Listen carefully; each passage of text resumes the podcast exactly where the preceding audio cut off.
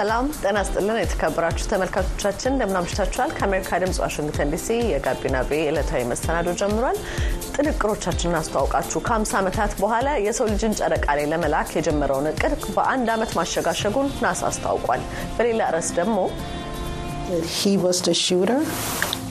ፖሊስ መጥቶ ለጥያቄ እንደሚፈልገኝ እስኪነግረኝ ድረስ ሰዎችን እየገደለ ያለ አልሞ ተኳሽ እሱ መሆኑን አላወቅኩም ነበር። ለመጨረሻ ጊዜ መቼ እንዳገኘሁት ጠየቁኝ። ለመጨረሻ ጊዜ የፍቺ ሂደት ለመጨረስ እንደ ኤሮፓን አቆጣጠር መስከረም 2001 ፍርድ ቤት እንዳየሁት ነገርኳቸው። የቤት ውስጥ ጥቃት ሰለባ ወይዘሮ ሚልድሪድ መሐመድ የምሽቱ እንግዳችን ናቸው። ሌሎች ዘገባዎችም አሉን። ኤደን ገረመው የምሽቱን መሰናደው በመምራት ኤልያስ አስማረ ደግሞ በድምፅና ምስል ምህንድስና አብረናችሁ እንቆያለን። እናንተም አብራችሁን አምሹ።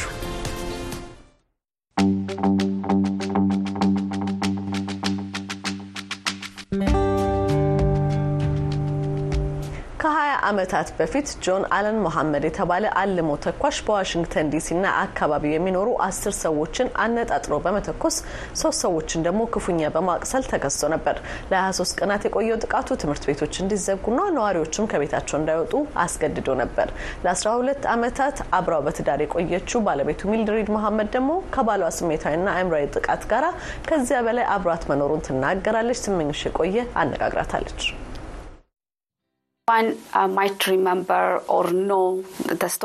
ዋሽንግተን ዲሲ ውስጥ አልሞ ተኳሽ በመባል የሚታወቀው ባለቤትሽ ስለፈጸመው ወንጀል ሁሉም ሰው ላያውቅ ወይም ደግሞ ላያስታውስ ስለሚችል እስኪ ስለ ራስሽ ንገሪን። ከጆን አለን መሐመድ ጋር የነበረች ትዳርስ ምን ይመስል ነበር? ሚልድሪድ መሐመድ እባላለሁ። አብዛኛው ሰው የዲሲ አልሞ ተኳሽ ብሎ የሚያውቀው ጆን አለን መሐመድ ሚስት ነበርኩ። 12 ዓመት በትዳር አብረን ቆይተናል። ሶስት ልጆችም አሉን። ጆን አልሞ ተኳሽነትን የሰለጠነ ወታደር ነው። ኢራቅ ኩዌትን በወረረችበት ወቅት ዩናይትድ ስቴትስ ያካሄደችው ዴዘርት ስቶርም ተብሎ የሚታወቀው ዘመቻ ላይ ተሳትፎ ከመጣ በኋላ ግን ሌላ ሰው ሆኗል። ከዛ በፊት መዝናናት የሚወድ ሰዎች አብሮት መሆን የሚፈልጉት ደስተኛ ሰው ነበር። ከዚያ ሲመለስ ግን ዝምተኛ ሆነ። ጥግ ይዞ ይቀመጥና ምን ሆንክ ስለው ደህና ነኝ የሚል መልስ ብቻ ይመልስልኛል። ስራውንም አቆመና ከሌሎች ሴቶች ጋርም ግንኙነት ጀመረ። ስለዚህ ፍቺ ጠየቅኩኝ።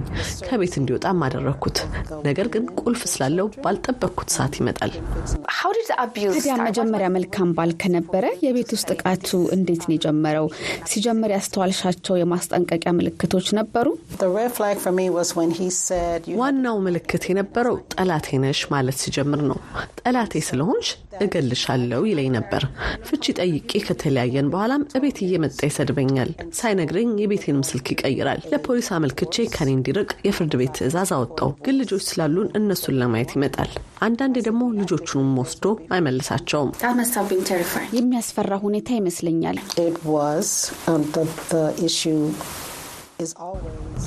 በጣም ዋናው ችግርም እሱ ነው። ሁልጊዜም የሚያስፈራ ሁኔታ ነበር። ነገር ግን ማንም ሊረዳኝ አልቻለም። ምክንያቱም ደግሞ እኔ ላይ ጥቃት መድረሱን የሚያሳይ ምንም አይነት ጠባሳ ሰውነቴ ላይ አልነበረም። ህብረተሰባችን የሆነ ነገር መፈጠሩን ለማመን ማየት ይፈልጋል። ሰውነት ላይ የሚታይ ጉዳት ከሌለ ጠባሳ የሌለ ይመስላችሁ ስለዚህ ጥቃት እየደረሰብሽ ግን ደግሞ ሰውነትሽ ላይ የሚታይ ጠባሳ ባለመኖሩ አለመታመንሽ በአንቺም ሆነ በልጆችሽ ላይ የፈጠረው ተጽዕኖ ምን ይመስላል? ልጆቼ በዛን ጊዜ የሰባት የስምንትና የአስር ዓመት ህጻናት ነበሩ። እናም በነበረው ሁኔታ ውስጥ እንዳይገቡ ጥር ነበር። ነገር ግን አንዴ ቅዳሜና እሁድ ሊያገኛቸው ሲመጣ ወስዶ ሳይመልሳቸው ቀረ። እኔ እንዳላገኛቸው ስማቸውን ቀየረ ና ከአሜሪካ ውጭ አንቲጋ ወደሚባል ቦታ ይዟቸው ሄደ። እስከሚገኙ ድረስ የት እንደወሰዳቸው የት እንዳሉ አላውቅም ነበር። ማንን መጠየቅ እንዳለብኝ ራሱ አላውቅም ነበር። ልጆቼ ጠፍተው እንኳን እነሱን ለማግኘት የሚረዳኝ አልነበርም። እንግዲህ ልጅን ማጣት እጅግ በጣም ከባድ ነገር ነው። በዛ ሁሉ ውስጥ አልፈሽ ደግሞ ፍቺ ከጠየቅሽ ከሁለት ዓመት በኋላ በዲሲና በአካባቢው ሰዎችን መግደል እንደጀመረ ስትሰሚ ምን አይነት ስሜት ፈጠረብሽ? ፖሊስ መጥቶ ለጥያቄ እንደሚፈልገኝ እስኪነግረኝ ድረስ ሰዎችን እየገደለ ያለ አልሞ ተኳሽ እሱ መሆኑን አላወቅኩም ነበር። ለመጨረሻ ጊዜ መቼ እንዳገኘሁት ጠየቁኝ። ለመጨረሻ ጊዜ የፍቺ ሂደት ለመጨረስ እንደ አውሮፓውያን አቆጣጠር መስከረም 2001 ፍርድ ቤት እንዳየሁት ነገርኳቸው። ዲሲ ውስጥ ሰው እየገደለ ያለው አልሞ ተኳሽ እሱ መሆኑንና በመጨረሻም ሊገል የሚፈልገው ኢላማ እኔ መሆኑን ነገሩኝ። ስለዚህ አንቺን ኢላማ አድርጎ አንቺ ያለሽበት አካባቢ ያሉ ሰዎችን ነበር የሚገለው ማለት ነው? በትክክል መጀመሪያ ላይ ፖሊስ እስኪነግረኝና ጥበቃ ሊደረግልኝ የሚችልበት ቦታ እስኪወስደኝ ድረስ ግን አላውቅም ነበር። ያ ከሆነ ከሁለት ቀን በኋላ ነው የተያዘው። እንግዲህ ለብዙ ሴቶች ይሄ ከባድ ሁኔታ ይመስለኛል። አብረሹ ለአመታት የኖርሹ ሰው፣ የልጆችሽ አባት አንቺን ከማሰቃየት አልፎ ሰዎችን በዚህ ሁኔታ ውስጥ መግደሉን ማወቅ በጣም አስቸጋሪ ነገር ነው እና ያንን እንዴት አለፍሹ? I refused to walk around. መጀመሪያ እሱን ከራሴ ጋር አቆራኝቼ ማሰብ ማቆም ነበረብኝ። ስለዚህ ቆም ብዬ ውስጤን ከፍቼ ተመለከትኩ። ራሴ ስሜት ውስጥ ያለ ወደፊት እንዳልጓዝ የሚያደርጉኝ ስሜቶች የትኞቹ ናቸው ብዬ መለየትና እነሱን አንድ በአንድ መፍታት ጀመርኩኝ። ያንን የማደርገው ደህንነት እንዲሰማኝ እንደገና ደስተኛ እንደሆንና ልጆቼን ማሳደግ እንድችል ነው። አሁን ለሌሎች ሴቶች የምመክረውም ይሄንን ነው። በተለይ የጥፋተኝነት ስሜት የሚሰማቸው ሴቶች የጥፋተኝነትን ትርጉም እስኪረዱት ድረስ ይፈትሹ። በሆነው ነገር አልቅሰውና ስሜታቸውን አስተናግደው ሲጨርሱ ጥቃት ካደረሰባቸው ሰው ጋር የሚያቆራኛቸው የጥፋተኝነት ስሜት ላይ ያለውን ነው መስራት ያለባቸው። ከዛ ደግሞ ከሚሰማቸው የመዋረድ ስሜት ለመላቀቅ መስራት አለባቸው። ያንን ካደረጉ በእርግጠኝነት በተፈጠረው ነገር ማልቀስና ማዘን ያቆማሉ። ይህ ብዙ ሰዎች የማይረዱት የፈውስ አካል ነው። በአንድ ጊዜ ሳይሆን ቀስ በቀስ የሚመጣ ፈውስ ነው። አሁን ደግሞ እስኪ ስለ ሕግ ማዕቀፎች እናውራ። አንቺ የቤት ውስጥ ጥቃት በደረሰብሽ ወቅት የሕግ ከለላ ለማግኘት ሞክረሽ ነበር፣ ግን ደግሞ መፍትሄ አላገኘሽም። ስለዚህ የተለያዩ ሕጎችና የዓለም አቀፍ ስምምነቶች መኖራቸው ብቻ የቤት ውስጥ ጥቃትን ለማስቆም በቂ አይደሉም ብለሽ ታስቢያለሽ? የቤት ውስጥ ጥቃት ለሚደርስባቸው ሴቶች የፍትህ ሂደቱ ውስብስብና አስቸጋሪ ነው። የሚታይ አካላዊ ጥቃት ኖሮም እንኳን አንዳንዴ ከፍተኛ ወጪን የሚጠይቅ ሂደት ይሆናል። ብዙዎቹ የቤት ውስጥ ጥቃት ሰለባ ሴቶች ገንዘብ የላቸውም። አብዛኛውን ጊዜ በገንዘብ የጥቃት አድራሹ ጥገኛ ሆኖ ነው የሚኖሩት። እኔ ለምሳሌ ለጠበቃ እንኳን የምከፍለው ሀያ አምስት ሳንቲም አልነበረኝም። ግን ሌሎች እርዳታ የሚሰጡ አካላት ይኖራሉ። እኔን ፍቺ እንዳገኝ የረዱኝ እነሱ ናቸው። እነዛን መንገዶች መጠቀም ያስፈልጋል። ብዙ ጊዜ በእንደዚህ አይነት የቤት ውስጥ ጥቃት ያለፉ ሴቶች ትዳራቸው ለመፍረሱ ወይም ከነዚ አይነት ሰው ጋር ትዳር ለመመስረታቸው ራሳቸውን ተጠያቂ ያደርጋሉ። አንቺ ይህን አይነቱን የጥፋተኝነት ስሜት እንዴት ልታስወግጅ ቻልሽ? ከጥቃት መውጣት የቻሉ ሌሎች ሴቶችስ ራሳቸውን ከጥቃት አድራሹ ነጥለው ማየት የሚችሉት እንዴት ነው? መጀመሪያ ደረጃ ትዳር የሁለት ሰዎች ጥምረት ነው። ስለዚህ ስሜታዊ የሆነውን አተያይ ከእውነታው ጋር ለይቶ ማየት ያስፈልጋል። ለምሳሌ ስሜታዊ የአእምሮ ክፍል አንቺም እኮ ጥፋት አለብሽ፣ የተሻለ ሰው መምረጥ ትቺ ነበር፣ ጥሩ ምግብ ብትሰሪ፣ ቤትሽን በደንብ ብትይዢ የመሳሰሉትን ይልሻል። እውነታው ግን ደግሞ ግን እኮ ይመታኝ ነበር፣ ለእንደዚህ አይነት ጥቃት የሚዳርግ ምንም ነገር አላደረግኩም፣ ሆን ብሎ አውቆ ሊጎዳኝ ነው ያንን ያደረገው፣ አይወደኝም ይልሻል። ሴቶች ራሳቸውን ጥፋተኛ የሚያደርጉት ሆን ብለው ስለ ራሳቸው ለዋሻቸው ሰው ነው። ግን ደግሞ ስታስቢው ባሌ እኮ ሲተዋወቀኝ ጆን እባላለሁ፣ ህይወትሽን ገሃነም ላደርገው ነው፣ ልጆችሽን፣ ገንዘብሽን ወስድብሻለሁ ቢለኝ እኮ አላገባውም ነበር። ትክክለኛ ያልሆነ ማንነቱን ስላሳየኝ ያገባውት። ስለዚህ ጥቃት በፍጹም የተጎጆ ስህተት አይሆንም። እንግዲህ ጆን የፈጸማቸው ግድያዎች በፍርድ ቤት ከተረጋገጡ በኋላ የሞት ፍርድ ተፈርዶበት እንደ አውሮፓውያን አቆጣጠር በ2009 ተፈጻሚ ሆኗል። የልጆችሽ አባት ሲገደል ምን አይነት ስሜት ነበረው? አየሽ፣ ስሜታዊ ሆነሽ ስታስቢ የልጅ አባት ነው ትያለሽ። እውነቷ ግን የልጆች አባት ቢሆንም ጠላቴ ነሽ፣ ጠላቴ እስከሆንሽ ደግሞ እገልሻለሁ ብሎኛል። ስለዚህ የሞት ፍርዱ ሲፈጸም ለእኔ አንድ ተራ ግለሰብ ነበር፣ ነገር ግን ለልጆቼ አባታቸው መሆኑን እረዳለሁ። ስለዚህ አንድ የዲሲ አለሞ ተኳሽ ሳይሆን አባታቸው ሲሞት እነሱ ሀዘናቸው እንዲወጡ መርዳት ነበረብኝ። ስሜታቸውን ሚዛናዊ በሆነ መልኩ መረዳት የሚችሉ ሰዎች ሆነው እንዲያድጉም ማድረግ ነበረብኝ። ሚልድሬድ መሐመድ ከኛ ጋር ለነበረች ቆይታ እጅግ አድርጌ አመሰግናለሁ። እኔም አመሰግናለሁ።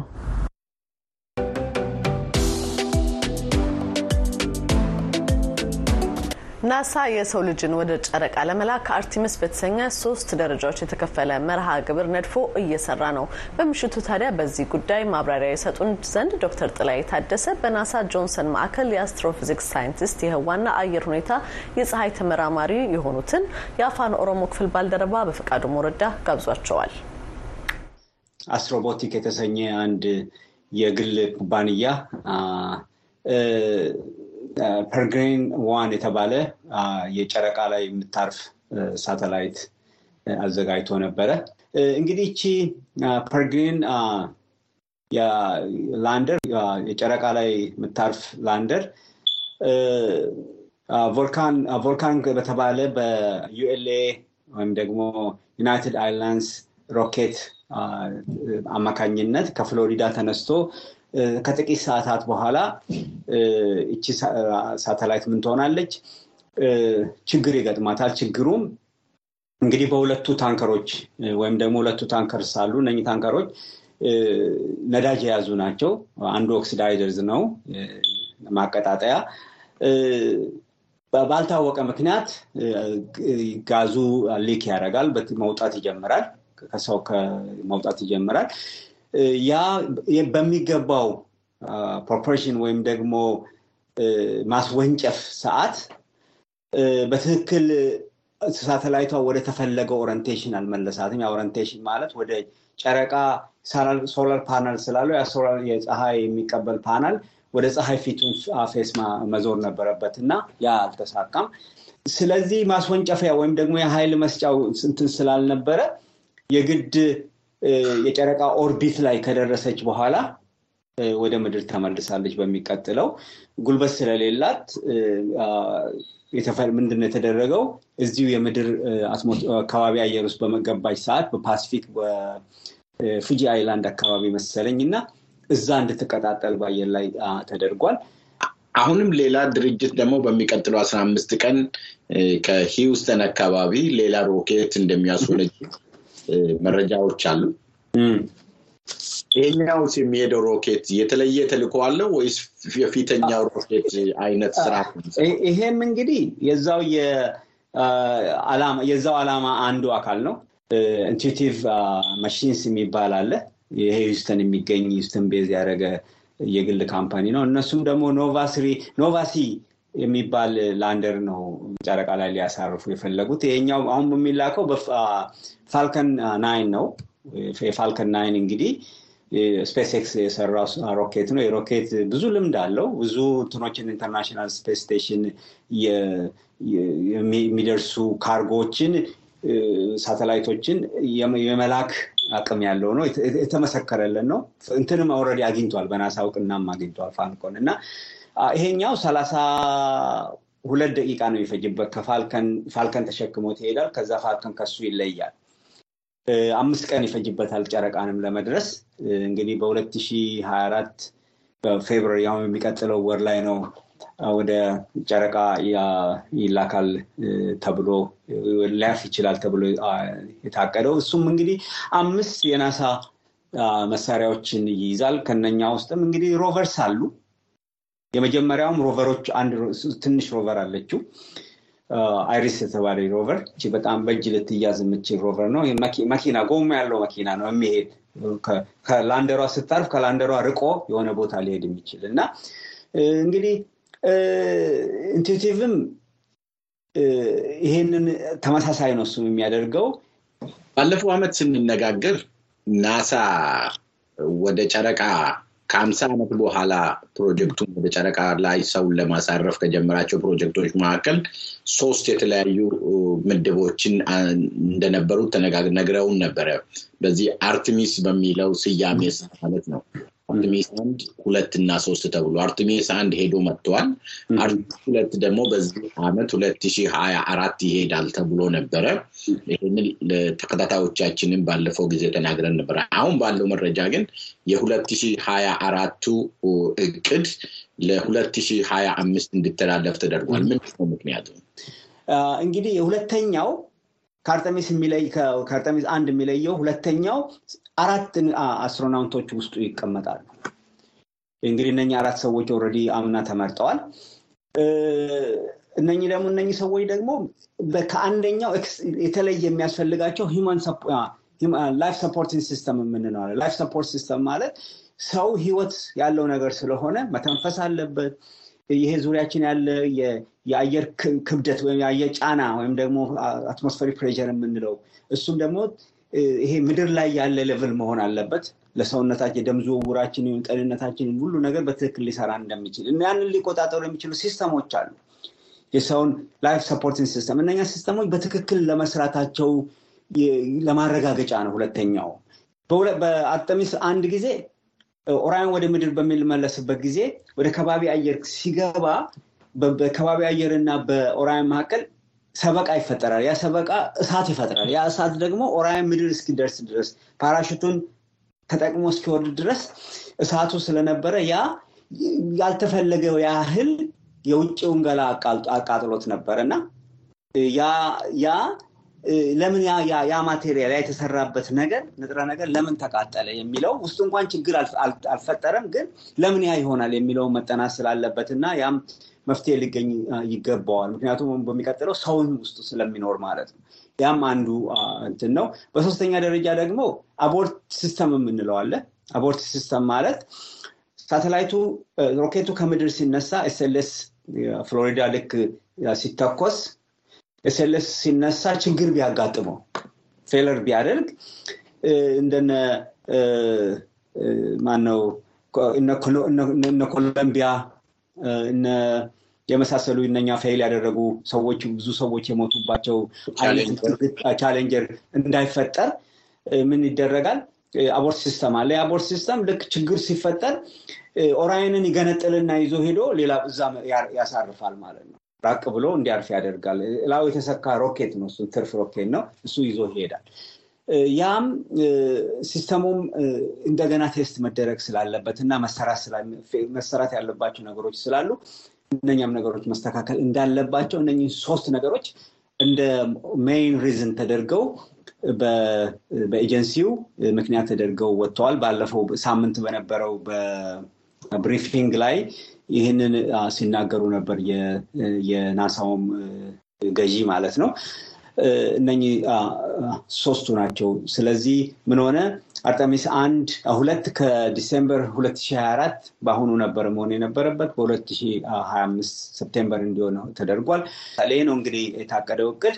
ከዛ አራት እያለ ይቀጥላል። አራት ደግሞ ጌትዌይ ነው እያለ ይቀጥላል ማለት ነው እንግዲህ እስቲ ስለ አራት እንግዲህ ጊዜው ሲደርስ እንነጋገራለን። እሱንም በዛ ጊዜው ሲደርስ ሌላው artificial intelligence ወይንም ደግሞ ሰው ሰራሽ አእምሮ የምንለው ነገር ነው።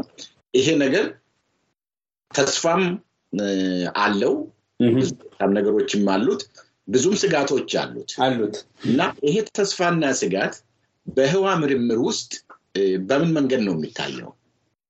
artificial ክህሎት ህዋ ላይ ብዙ ጥቅም አለው።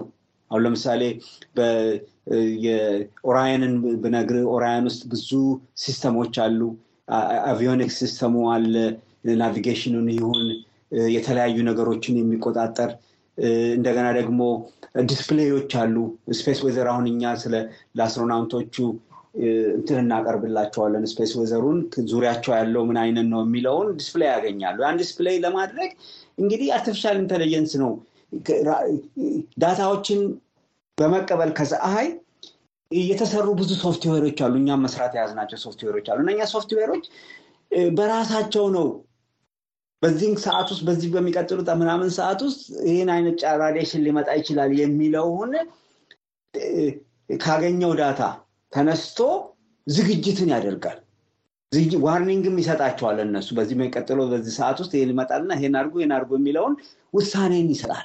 እንግዲህ በፍቃዱ ማንኛውም ነገር ችግር አለው፣ ጥቅምም አለው። ከችግሮቹ አንዱን ልንገር። አሁን ለምሳሌ artificial ሰው ሰራሽ ክህሎት ውሳኔን ለመስጠት data ተቀብሎ ነው። መጀመሪያ በ data ሰልጥኗል። አሁን ውሳኔ ለመስጠት በወቅቱ ያገኘው data የተሳሳተ data ከሆነ ያ የሚወስደው decision ወይም ደግሞ የሚወስደው ያንን ችግር ለመቅረፍ የሚወስደው እርምጃ አስከፊ ሊሆን ይችላል። የተሳሳተ information ስላለው የተሳሳተ data ስላገኘ ማለት ነው እና fail ም ሊያደርግ ይችላል። አንደኛው part fail ሲያደርግ ሌላ measure ኦችን የሚወሰዱበትን አይነት ነገሮችን የሰው ልጅ devise ማድረግ አለበት። ከዛም አልፎ ተርፎ ደግሞ አገሮች የዓለም ሀገራት ሁሉ ተሰብስበው በዚህ በ artificial ክህሎት ላይ ውሳኔ መስጠት አለባቸው። የጋራ የሆነ ህጎችን ማውጣት አለባቸው። ethically እንዴት ነው መጠቀም የምንችለው፣ እንዴት ነው ወደፊት እንትን የምንለው የሚለውን ማድረግ አለባቸው። ይሄንን ነው ማለት የምችለው በፍቃድ። በጣም አመሰግናለሁ ዶክተር ጥላይ ታደሰ። በጣም አመሰግናለሁ በፍቃድ።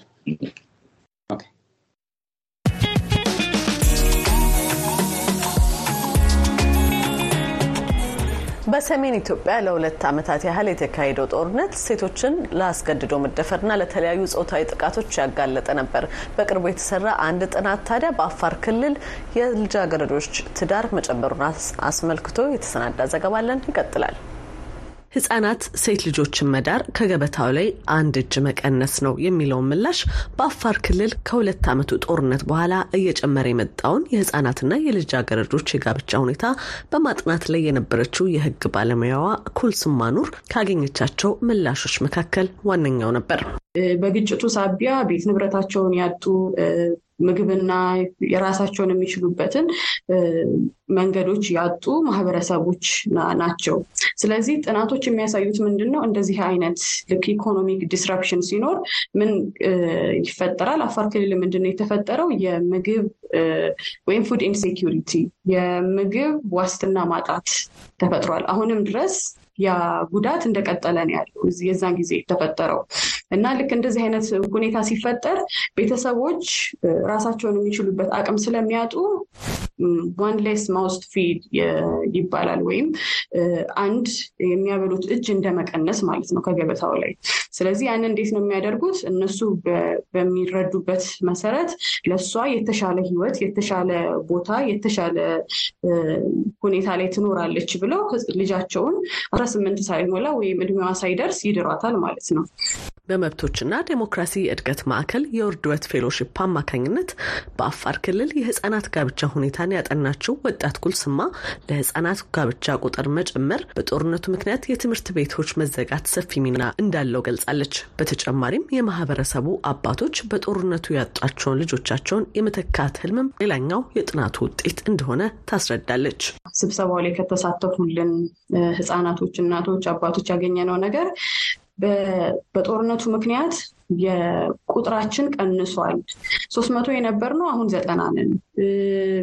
ብዙ የነበርነው ወንድሞቻችንን ጓደኞቻችንን አተንበታል። ስለዚህ እነዚህን ቶሎ ብለን መተካት አለብን የሚል እሳቤ አለ እና ለእነሱ ቁጥራቸው ማተር ያደርጋል። ስለዚህ እሱን ቶሎ ለመተካት ሴቷ ቶሎ ተድራ ቶሎ መውለድ ከጀመረች ያንን ቁጥር እንትን ማለት ይቻላል፣ ማባዛት ይቻላል ማለት ነው። ሌላው ደግሞ ምንድን ነው አሁንም የጦርነቱ ሁኔታ እንዴት ነበረ? ሲቪሊያኖች ወይም ያልታጠቁ የማህበረሰቡ ክፍሎች ወደ ጦርነቱ እንዲቀላቀሉ ሁኔታዎች ተፈጥረው ነበረ። ስለዚህ የቤተሰብ አካላቶች ወንዶች ልጆቻቸውን ወደ ጦር ሜዳ ለመላክ የተገደዱበት ሁኔታ ነበረ። ስለዚህ እነዚህ ልጆቻችን ጦር ሜዳ ሄደው ይምጡ ይቅሩ አናውቅም። ስለዚህ ቢያንስ ቤት ውስጥ የነሱ ምትክ መቅረት አለበት በሚል እሳቤ ልጆቻቸውን ድረው ከዛ በኋላ እነሱን ወደ ወደ ጦር ሜዳ ይልካሉ ማለት ነው። የአፋር ክልል የሴቶችና ማህበራዊ ጉዳይ ቢሮ የተባበሩት መንግስታት ድርጅት technical ቡድን ባልደረባ የሆኑት ወይዘሮ ሰዓዳ መሐመድ ጦርነትና ጎርፍን የመሳሰሉ ተፈጥሮና ሰው ሰራሽ አደጋዎች በተከሰቱ ቁጥር የህጻናት ጋብቻ ቁጥር ከፍ እንደሚል ቢሮቸው መገንዘቡን ለአሜሪካ ድምጽ ገልጸዋል። ቢሮችን የተቻለውን ያክል እየሰራ ነው። ያው ብዙ ምክንያቱም የለውም ከበጀት አሳያ ማለት ነው እና አሁን እኛ እኔ ራሱ በአይን ያየሁት አሁን ራሱ ወደ አምስት ቦታዎች ዙሬ ነው የመጣሁት እና በቃ ኦልሞስት ሀስ ማለት ይቻላል ልጆቻቸውን ትምህርት ቤት እንደማይልክ ነው ያየሁት ማለት አለትም ለረንድ ሲባል የደርሰንነት ችግር በዛ ምክንያት አንዳንድ ቦታ ደግሞ ራሱ ትምህርት ቤቱ ሙሉ በሙሉ የወደመባቸው ቦታዎች አሉ። በዛ ምክንያት ልጆች ከትምህርት ቤት ገበታቸው ውጭ ይመጣሉ። ኩልስማ አንዲት ሴት የአባቶቿን ልማድ በጠበቀ መልኩ ወላጆቿ የመረጡላትን ባል በጊዜ ማግባት አለባት የሚለው አስተሳሰብ ስር የሰደደ መሆኑን በጥናቷ ማረጋገጧንም ትገልጻለች። ይህም ብቻ ሳይሆን አንዲት ሴት እድሜዋ ከ20ና ከ25 ካለፈ በኋላ የማትፈለግ ተደርጋ መወሰዷን የተገነዘበችበትና በመጠኑ ፈገግ ያሰኛትንም ጉዳይ ጭምርም አጋርተኛለች። እና ደግሞ ያው የተቀበሉት ነገር ነው፣ ባህላችን ነው። እኛ ከመወለዳችን በፊትም የነበረ ነገር ነው። ስለዚህ ምን ይሆናል? አይ ባታደርጉትስ? አሁን አግቢ ስትባይ እምቢ ብትይዝ እምቢ የሚለውን ነገር እንትን አይሉትም፣ አይመጣላቸውም። እምቢ እንዴ ረግሙን አላ እሺ፣ ቢረግሟችሁስ ምን ታደርጋላችሁ? ረገሙ ማለት እኮ በቃ እንቅፋት ይበዛብናል ህይወታችን ላይ ማለት ነው ይላሉ። በረና እንዴ እኔ ከሆነ የሀያ አምስት ዓመቴ ነው ግን አላገባሁኝም። ታዲያ ለምንድን ነው ምናምን ስላቸው እነዚህ ህፃናቶች ሴቶች ናቸው እና አይ እንግዲህ ቆንጆ ባቶኝ ነው ያስከሆነ ያላገባሹ ግን ዱዓ እናደርግልሻለን ምናምን ያሉ ጊዜ ነበር እና የተለያየ አይነት ነው የምታየው። ግን አንዲት ልጅ አለች ሁልጊዜም አሁንም አስባታለሁኝ። ከቃለመጠይቆቹ ውስጥ አንዱ ጥያቄ ምንድን ነው አሁን እናንተ ማግባት ነው የምትፈልጉት ወይስ ትምህርታችሁን መቀጠል ነው? ወይስ ሁለቱንም ነው ማድረግ የምትፈልጉት? ስል እሷ አይ እኔ እንዳንቺ ትምህርትን ጨርሽ ነው ከዛ በኋላ ነው የማገባው የሚል መልስ እና በጣም ነበረ ሾክ ያደረገች። በዛውም ልክ ደግሞ ለእኔ ምንም ሌላ ነገር ባላደርግ መሀላቸው ተቀምጬ እኔን ማየታቸው ለነሱ የተለያየ አይነት እድል እንዳለ የተለያየ አይነት ቦታ ሊደርሱ እንደሚችሉ ያሳየሁበትም ነው ብዬ አስባለሁ። ጦርነት የሚያስከትላቸው ማህበራዊ ቀውሶችን አስቀድሞ ከነበረው ድህነትና የባህል ተጽዕኖ ጋር አይሎ መቀጠሉን የምትናገረው ኩልስማ በክልሉ ለዘመናት የህፃናት ጋብቻ ላይ ለውጥ ማምጣት ያልተቻለበትንና እንዲሁም ችግሩ ስር የሰደደበትን ምክንያት ለይቶ በማውጣት የፖሊሲ ለውጥ ላይ መሰራት እንደሚገባም ትጠቁማለች። ይሄ research ከ research product ኡን በተጨማሪ የሆነ አይነት impact አንድ ሁለት ሰው ላይ ፈጥሬያለሁ ብዬ አስቤያለሁኝ እና እሱ ለእኔ ከ research ኡ ባልተናነሰ በጣም ትልቅ ውጤት ነው ብዬ አስባለሁ።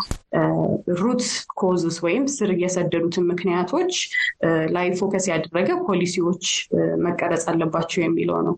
ሌላው ደግሞ እንደ ጤና ባለሙያዎች እና የተለያዩ ባለሙያዎች አሉ ለህፃናት ጋብቻ ጋር መስራት የሚችሉ ፖሊሶች፣ ሴቶችና ህፃናት ሊሆኑ ይችላሉ። እነሱ እንዴት ነው ሴቶችና ህፃናትን ከህፃናት ጋብቻ ሴት ህፃናትን ከህፃናት ጋብቻ መከላከል የምንችለው የሚለውን ነገር በደንብ ማህበረሰቡ ጋር በሴት ህፃናት ጋብቻ ላይ ያለውን አመለካከት እንዲቀይር እነሱ ናቸው contact ያላቸው የመጀመሪያ contact። ስለዚህ እነሱ እንዴት ነው ይሄንን address ማድረግ የሚችሉት የሚለውን ነገር እንትን ማበረታት አለብን ማለት ነው እነዚህን አገልግሎት ሰጪዎች። ሌላኛው ደግሞ ምንድን ነው የህፃናት ጋብቻ አንድ ብቻ አይደለም ተቋም የሚመለከተው ትምህርት ቤቶች ይመለከታቸዋል። የጤና ሴክተሩ ይመለከተዋል። የህግ ሴክተሩ ይመለከተዋል። ስለዚህ ብዙ ተቋማቶች ናቸው የሚመለከታቸው። የውጭ organization ኦችም ደግሞ ክልል ውስጥ የሚሰሩ ደግሞ organization ኦች ይመለከታቸዋል እና እነዚህ ሁሉ ተባብረው ነው አንድ ላይ ነው መስራት ያለባቸው። ኢትዮጵያ በጎርጎሮሳውያኑ 2018 ዓ ም በተባበሩት መንግስታት ድርጅት የህጻናት ፈንድ በተሰራ ጥናት በትዳር ላይ ያሉትን ጨምሮ 15 ሚሊዮን የሚደርሱ ህጻናት ሙሽሮች ያሉባት ሀገር መሆኗ የተጠቆመ ሲሆን ከእነዚህ ውስጥ 6 ሚሊዮኑ እድሜያቸው 15 ዓመት ከመሙላቱ በፊት የተዳሩ ነበሩ። በተለይም ደግሞ በአሁኑ ሰዓት በየቦታው የሚፈጠሩ መፈናቀሎችና ግጭቶች ምክንያት የህጻናት ሙሽሮች ቁጥር እየጨመረ እንደሚገኝ ባለሙያዎች ይናገራሉ።